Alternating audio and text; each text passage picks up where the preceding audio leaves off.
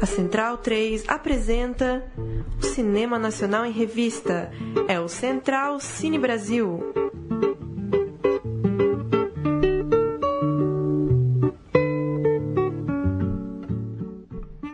Salve, salve! Central Cine Brasil no ar, edição de número 101 do nosso podcast que trata de cinema nacional, ainda em clima de Festival Inédit. Festival Inédit segue em cartaz aqui em São Paulo. A gente, na semana passada, gravou dois programas a respeito do festival.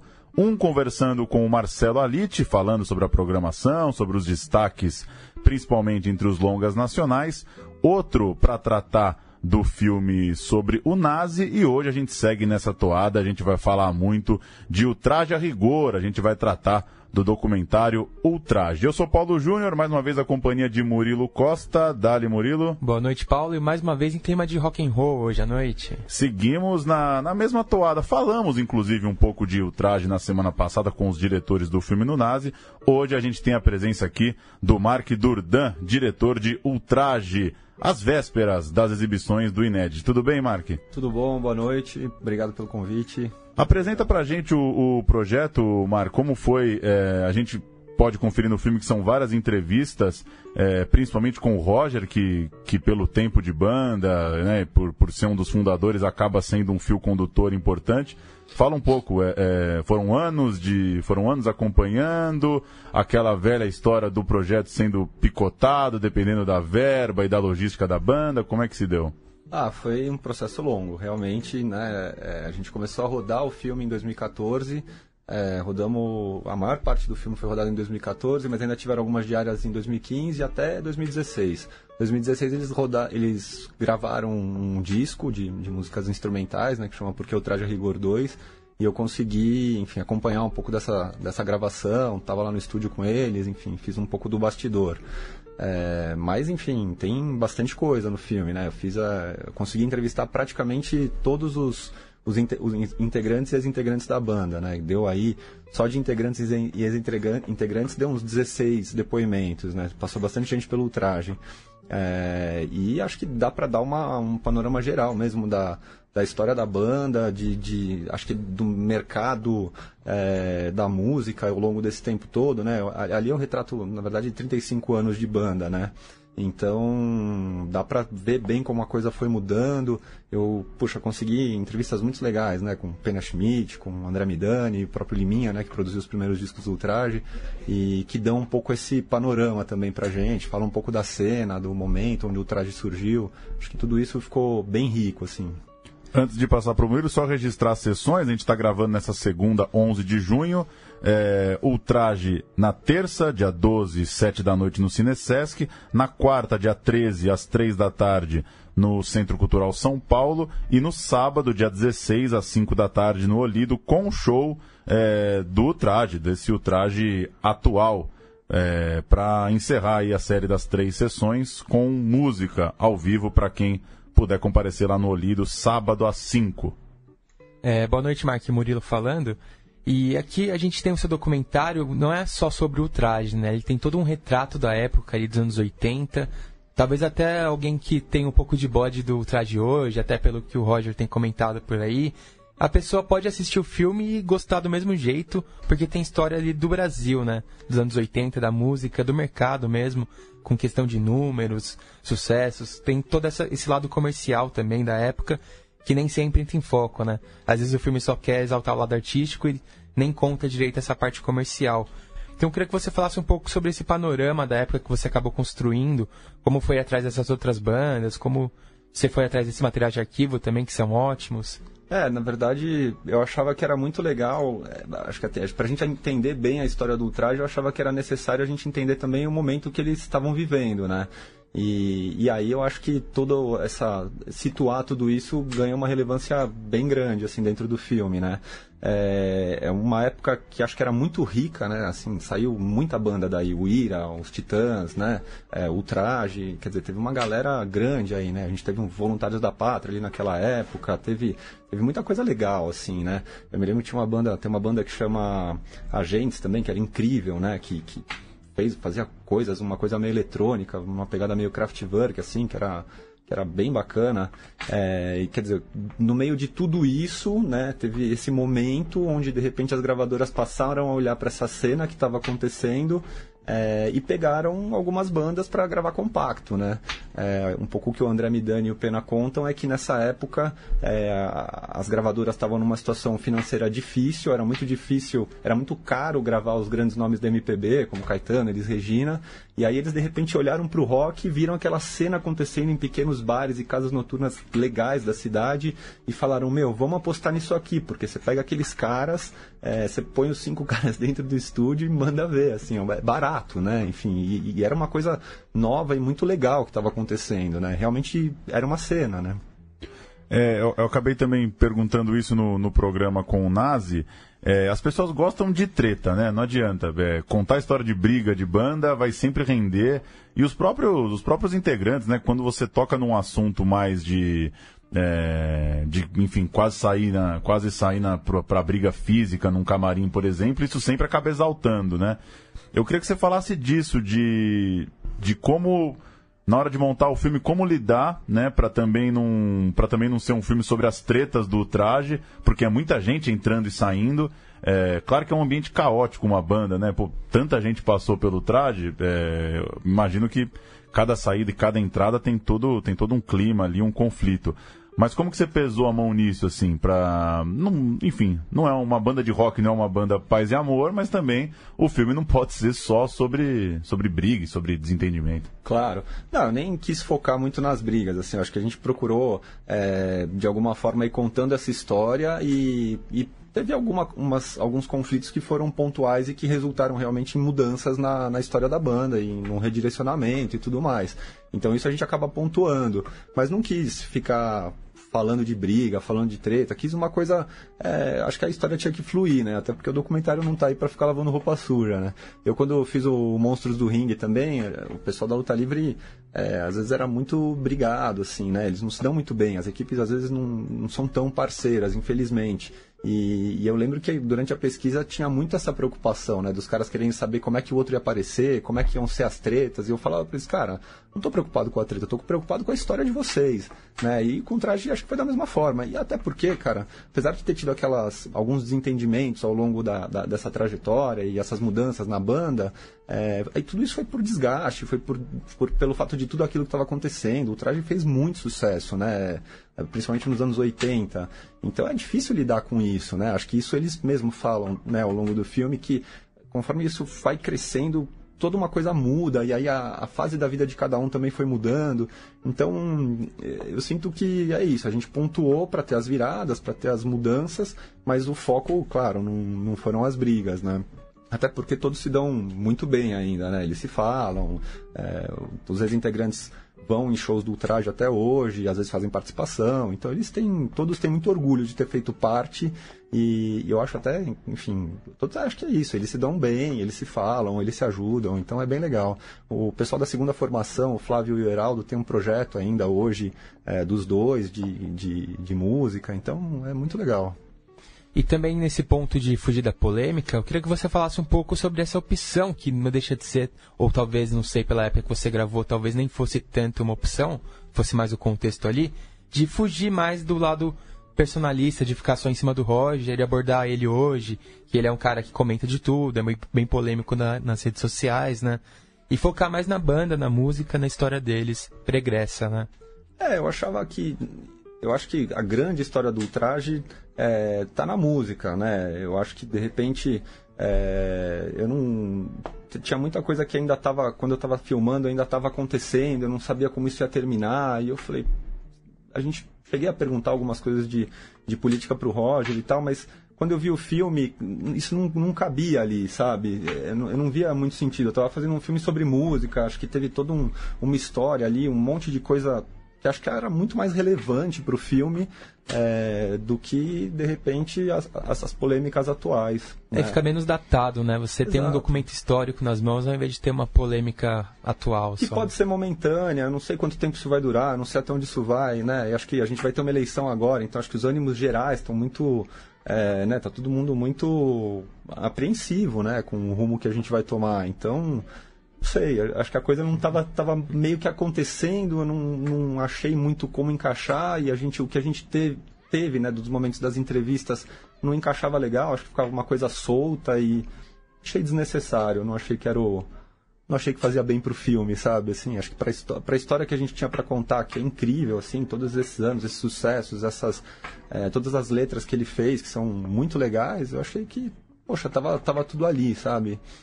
E de toda forma, pelo fato dele ter se tornado esse personagem tão presente na internet, você acha que, que isso, é, pro, pro bem e pro mal, pro filme, isso influencia no fim das contas? Porque estamos tratando uma pessoa muito presente num lugar de. Num, num, momento do país de ânimos exaltados e, enfim.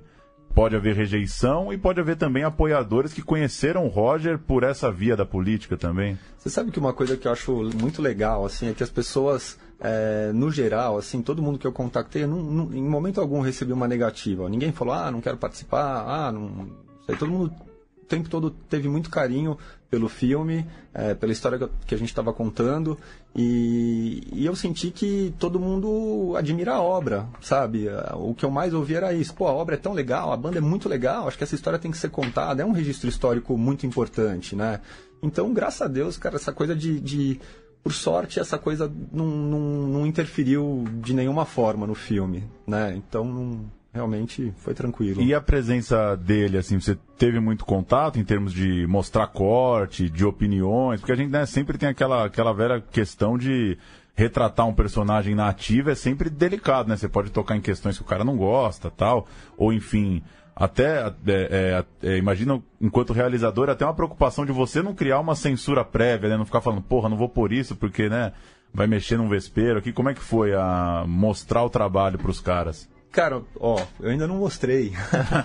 ele me deu tanta liberdade, eles me deram tanta liberdade para fazer o filme que, eles estavam muito afim que, que a coisa fosse feita, né? O projeto é meu, eles não têm, assim, é da minha produtora, eles não têm, é, eles toparam que a gente fizesse, eles confiaram na gente e, e, aí a gente foi tocando. As coisas, a gente fez uma pesquisa enorme, a gente fez uma coisa, é, a gente estudou muito, né, para saber, até para chegar no, no nesse, na forma como a gente ia contar essa história.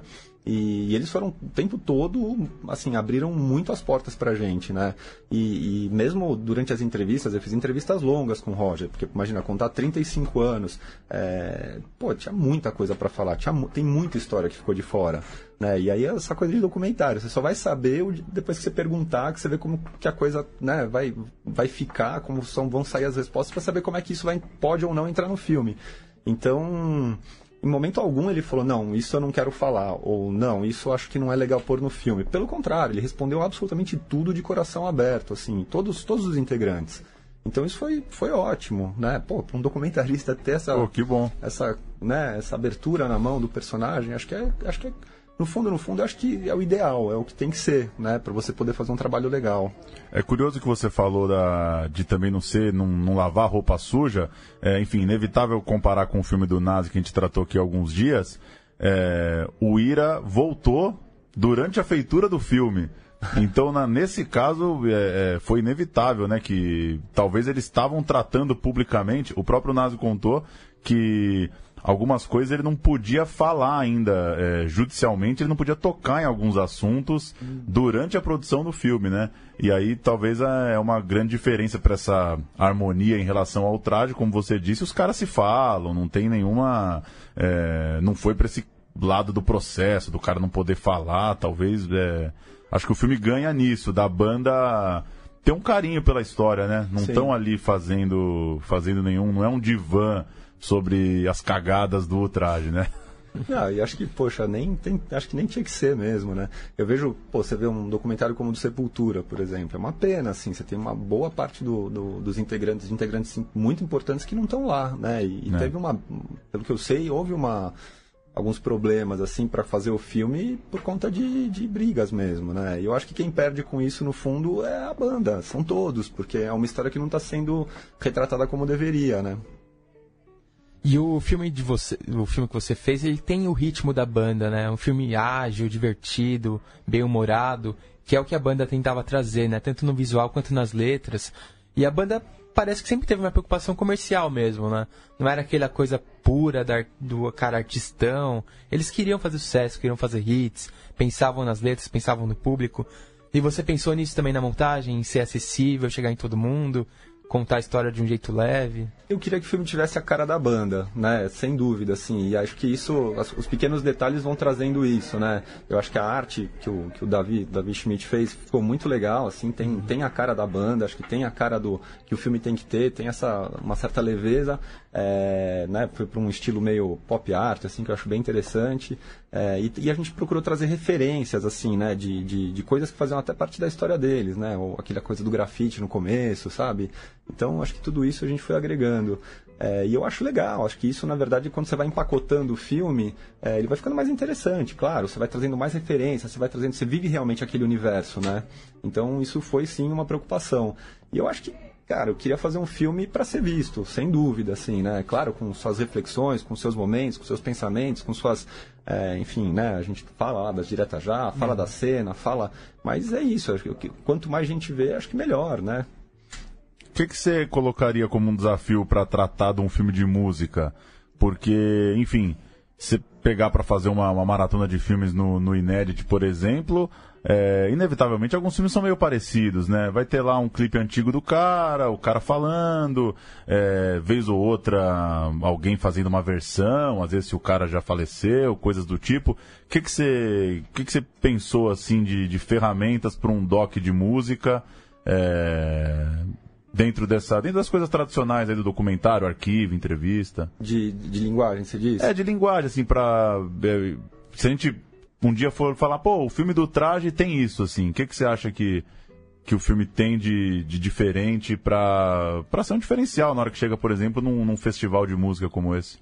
Ah, eu acho que a gente conseguiu, não sei se é um grande diferencial, mas acho que a gente conseguiu um material de arquivo muito legal, inclusive coisas inéditas da banda, é, que acho que isso é sempre enriquece muito, né? Uma, uma, grande preocupação que eu tinha, eu não queria contar a história que todo mundo já conhecia, sabe? Porque senão você dá um Google, você vê lá, você lê uma coisa e tá tudo lá, né?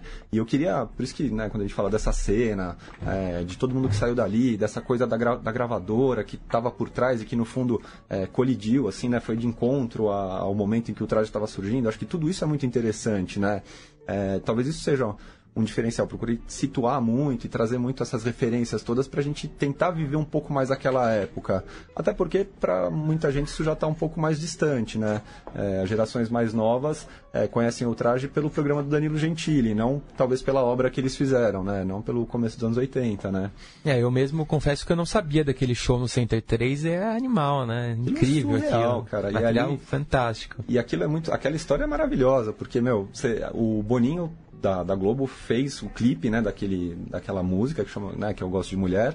E, e aí a Solange, que é a ex-mulher do Roger, ela tava com uma câmera é, de vídeo, sei lá, daquelas pequenininhas filmando. Então aquelas cenas de bastidor é, são todas inéditas, são, estavam lá, nos DVDs que o Roger tinha guardado que ele me, me, emprestou e eu fui digitalizando tudo isso, fuçando todo esse material e acabei achando coisas muito legais, assim, até de bastidor de show, de camarim, de, de coisas que, pô, são únicas, né? E a gente é um país que não tem tanto cuidado com a memória, né? Com materiais de arquivo, é difícil ter acesso, as TVs dificultam, põe preço caro para você conseguir. Então, quando você consegue chegar nesses materiais, é um grande trunfo mesmo, né, Poxa, pro filme. Quando os caras têm, né, esse material deles, assim, é incrível, né? Porque aí é único. Os Titãs, quando fizeram o documentário deles, o, o o Branco Melo tinha, né, um uhum. material enorme, né, e o documentário foi feito em cima desse material. Eu acho isso é uma coisa que me, me atrai muito, assim, eu gosto muito de ver isso, porque realmente é uma coisa que ninguém viu. É, às vezes nem as TVs têm, o cara tem gravado em VHS, né, porque os acervos são mal cuidados, não Sim. tem essa preocupação. É, eu acho que o duro do arquivo é que, assim, de certa forma, é, o que eles cobram é porque não deve, com certeza não é barato manter, né? Porque imagina você ter fitas e fitas e máquinas para ler aquilo e você fazer uma fita de pesquisa para alguém. Poxa, imagina a quantidade de material que você tem que compilar. É, enfim, tem um, com certeza tem um custo, mas que isso atrapalha, porque quando você pensa no cinema, você fala, pô, você nunca chega lá com uma, uma baita grana no bolso, né? pra fazer o filme e falar, não, céu é o limite. Não, cara, você sempre tem que pensar muito e tomar muitas decisões ali e saber, às vezes, às vezes a decisão é mais sabe, tipo, falar, putz, isso é muito caro, é legal, mas assim, talvez não seja tão relevante. Então, ah, e aproveitando caminho, que a gente né? chegou nesse ponto, ficou material de arquivo muito bom de fora por conta de grana mesmo? Cara, no final, acho que eu consegui meio que tudo que eu queria mesmo, sabe? Porque o filme, poxa, o primeiro corte acho que tinha umas 8 horas, sabe? então, até a gente chegar nessa hora e meia foi um foi muita lapidação, assim, né? É, mas eu acho que está lá, eu acho que narrativamente o que a gente precisava e a, e a, forma como a história tinha que ser contada é essa mesma, assim, é a forma que eu acho que é a melhor forma que a gente podia fazer e eu acho que está bem legal. Fala um pouco do, do teu outro filme, Monstros do Ring, e do, dos teus outros trabalhos aí, que que, como que você está vendo aí uma, a sua carreira, aí os seus docs, como que eles dialogam de certa forma? É, eu tenho. Eu gosto muito de. Assim, tanto Monstros quanto o Traje são coisas que eu gostava muito quando era criança, né? Eu, eu acompanhava os Gigantes do Ring, né? No, na década de 80, gostava, pirava naqueles personagens e tudo mais. O Traje eu descobri com Mary Lou, né? Porque eu era bem novo, assim, no começo dos anos 80. Eu sou de 78, né? E, e aí aquilo me chamou atenção, e aí conforme eu fui crescendo, eu fui é, prestando mais atenção nas letras e aí enxergando o traje de uma outra forma. Então isso também me atraiu muito quando eu fui procurar eles para propor de fazer o documentário, né? Então acho que eu sempre, assim, são referências que eu tinha pessoais, que eu, de coisas que eu gostava e que, de repente, há alguns anos atrás eu falei, meu, onde é que tá essa galera? O que, que eles estão fazendo? No, no, caso da luta livre e no caso do ultraje, falar, meu, eles têm uma história muito legal, assim, eu queria, eu quero saber mais para saber se isso rende um bom documentário, né? Até porque o sucesso todo que eles fizeram, e pô, você pega um disco Nós Vamos Invadir Sua Praia, que, onde quase todas as músicas foram sucesso, isso é um marco, né, na história do rock. Então, acho que, assim, essa coisa é me atraía muito. É, eu tenho um filme também, o Futebol de Várzea, né? Aí foi uma coisa de... Eu sempre gostei de futebol, jogava futebol, jogava lá no Clube do Mé, é, nos campos que a gente alugava com os amigos lá. E aí fui vendo, eu via né, na, na parede lá as tabelas de jogos de Várzea. E aí eu, penso, eu falei, meu, onde é que tá? Como assim? Onde acontece isso, né? Porque no, mais perto do centro você não vê. E aí, de repente, eu fui para a periferia e descobri um universo gigantesco sabe, onde na época tinha a Copa Kaiser, imagina que a Copa Kaiser tinha 300, 400 times entre Série A e Série B jogando o campeonato. E, e imagina, quem está mais aqui para o centro não, não fica nem sabendo disso, né? Então, acho que eu sempre vou atrás de histórias que eu acho legais, que eu, que eu me interesso, claro, e procuro trabalhar com personagens, né? Pegar histórias legais das pessoas que são representativas para aquele universo, e aí procuro conduzir o filme em cima dessas histórias, que eu acho muito legal, porque as pessoas acabam se identificando com os personagens. Então, o futebol de Vaza, por mais que eu fale é, o assunto principal seja futebol, mas tem tantas histórias ali de pessoas que o futebol vira um pano de fundo. Então, as histórias das pessoas às vezes se sobrepõem, né? Então, acho que isso deixa o filme mais aberto também, né? E o que, que você está esperando pro, pro traje em termos de. Tem coprodução Canal Brasil, né? Em termos de estrear em circuito ou. Ou, enfim, VOD, qual que é o caminho aí? Ah, eu, eu, assim, estou conversando com, com distribuidora, enfim, agora que entrou no festival também foi legal, isso deu uma, deu uma visibilidade, as pessoas souberam que o filme existe, né? Porque até então você corre, corre, corre, você faz contato e tal, mas enfim, é uma coprodução do Canal Brasil, isso foi ajudou bastante, porque enfim, a gente conseguia até terminar tudo legal. E, e, e agora eu tô é isso, eu tô atrás de distribuidora. Ainda não sei quando passa no canal, a gente ainda não tem uma data certa. É, vamos ver agora o que vai acontecer a partir do Inédit, né? Vamos ver essas primeiras sessões. Maravilha, repetindo as sessões nessa terça, dia 12, 7 da noite no Cinesesc quarta, três da tarde, no CCSP, no Centro Cultural São Paulo, e no sábado, dia 16, cinco da tarde, no Olido, lá no centro, sessão seguida de show do Ultraje. Mais alguma, Murilo? É isso? Não, é isso, é isso. Seguimos então. Mark, valeu pelo papo. É, boas sessões. E a gente se fala numa próxima aí. Que tomara que, que enche essa. Hoje, né? Segunda-feira a gente está gravando. É, tem a sessão do, do filme do Nazi, como a gente lembrou na semana passada. Então, terça, quarta e sábado, o Ultraje. Queria agradecer o convite de vocês. Muito legal o papo, muito legal falar sobre o filme e divulgar. E, enfim, espero que vocês possam ir nas sessões, porque nada como ver o filme na telona. Bem melhor. Na quinta-feira, a gente fala com Juliana Rojas e Marco Dutra sobre As Boas Maneiras, filme que está em cartaz é, vale a pena ir acompanhar. A gente entrevista os diretores nessa quinta. Valeu, Murilo. Valeu, Paulo. Valeu, Marco. Até a próxima. Valeu, Paulo. Valeu, Murilo. Valeu. Obrigado. A gente volta então ainda nessa semana batendo um papo sobre as boas maneiras. Até lá. Tchau.